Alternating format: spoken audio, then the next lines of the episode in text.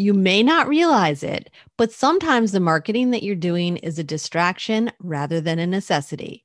But how do you know what's essential and what's not? Today's episode is going to help you figure out what to dump in your business so that you free up time and reduce overwhelm. Ready? Let's go. Hey, you! You're listening to the Messy Desk Podcast, the show for busy solopreneurs who want to improve their marketing productivity. Join us every Wednesday as we share actionable productivity and marketing tips to help you overcome those inevitable messy moments. Are you ready? Let's get to it.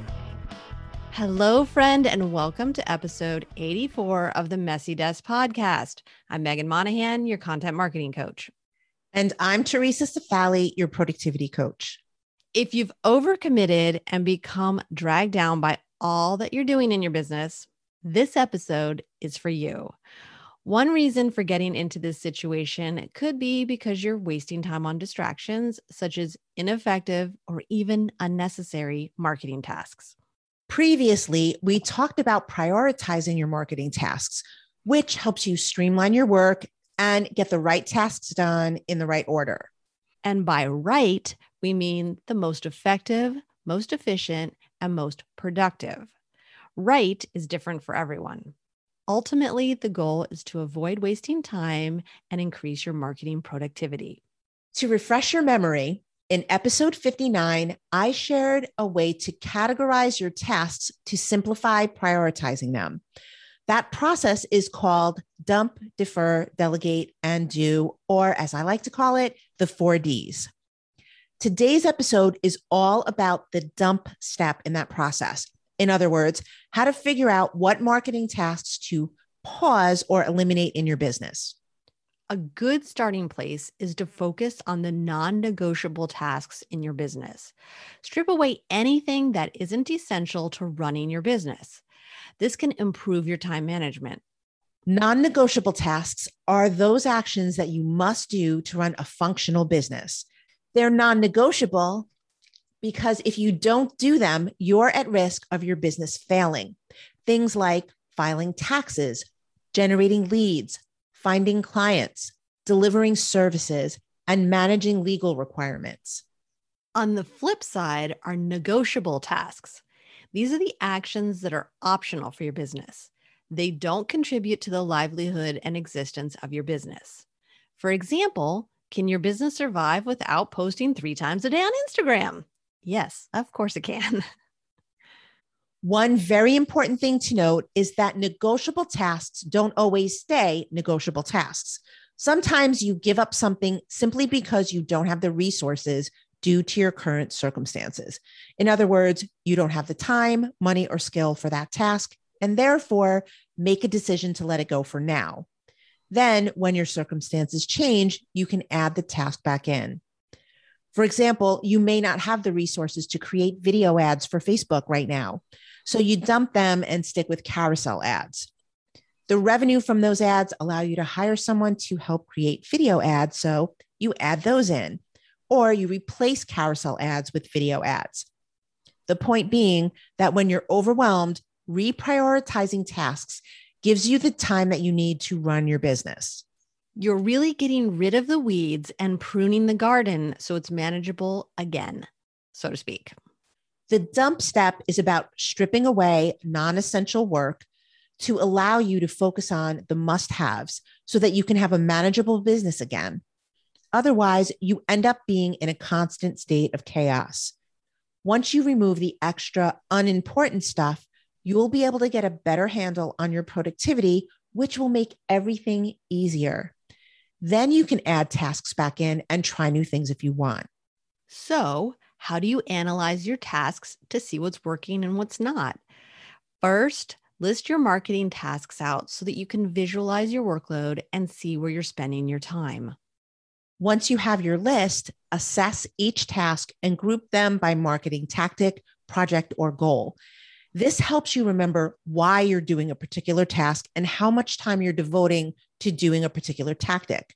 So, for instance, let's say you have a goal to create a monthly promotional social media campaign. You would group your tasks for this goal underneath it like this write social media post, create accompanying visual, schedule post. Next, look at the marketing tactics and tasks on your list and ask yourself how are these things contributing to my bottom line? Are they supporting my non negotiable essential tasks or are they distracting me from more important essential things? Finally, and this is my favorite, is there something I'm already doing that's getting much better results? So I should focus on it instead? Great question. You're looking for tasks and tactics that don't serve a clear business goal or produce tangible results, take too much time or effort for not enough reward, pull you away from revenue generating tasks, and overlap or are redundant. We're talking about marketing tasks here. So these actions should obviously and outright contribute to essential things like lead generation and client acquisition or sales. If they don't, then now's the moment to dump them to free up time to focus on the bare necessities. Choose your marketing tactics with effectiveness at the forefront and a solopreneur's time limitations in mind. This will lead you to the marketing tasks that you need to keep on the to do list and the ones to dump. We'd love to tell you what to get rid of in your business, but we can't come up with a universal dump list because each business is at a different stage with a different budget and in a different industry. So, we thought we'd share an example of an instance where we stopped doing a marketing task or tactic. I'll go first. Prior to building my coaching business, I was a tenured professional craft designer in the craft and hobby industry, working business to business.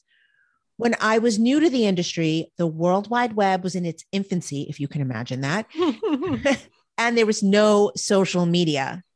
That's mind blowing, right? I guess that was a while ago. yes, it was a while ago. As blogging, Facebook, and Twitter emerged, those tools became my main marketing channels. Back then, manufacturers only cared about how many views you were getting on your blog per month or how many followers you had on social media. So I created a highly sophisticated, at least for the time, marketing strategy using social media to drive people to my blog while using my blog to grow my social media following. The audience I built not only led to design work, but it also prompted manufacturers to hire me to help them with their social media my marketing strategy was super effective for my goals at that time. So when I moved into coaching, I figured I'd simply change my content topics from crafting to business and it'd all be good, right? However, I quickly discovered that my strategy no longer worked. That's when a coach encouraged me to get out from behind my computer and try some in person networking. Oh, that was scary. However, when I did, my coaching business took off. The networking is what led to coaching clients. The blogging social media strategy did not. And to top it off, I was totally overwhelmed. So, after honestly assessing my actions, it was clear that I needed to let go of my old strategy and focus on the one that was actually generating income, and that was the networking.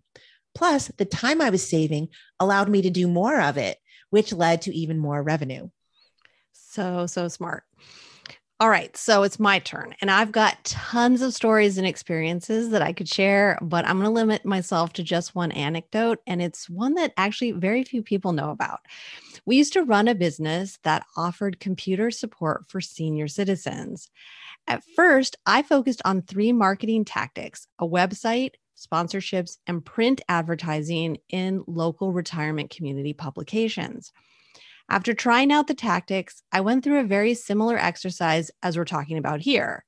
The end result was that I dumped the sponsorships.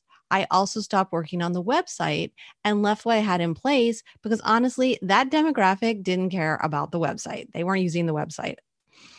Instead, we went all in on local print ads that included a phone number as the call to action.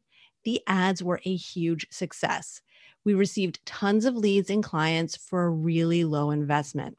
And that tactic was great because the few advertising related tasks were totally manageable and sustainable for me, which was really important since this was actually a side gig for me. I had no idea. I love learning new things about my friend. I'm full of surprises. you are.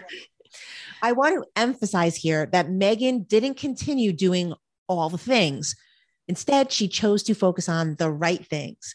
She used data to determine what tactic was income generating and dumped the wasteful activities, resulting in more time and money. So that's just simply brilliant and yeah, highly productive.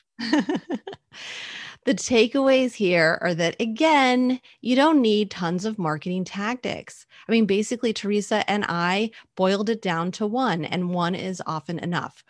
You don't have to bog yourself down with marketing tasks. Find something that works well, go all in on it, and streamline your tasks to support it. And this is a huge one.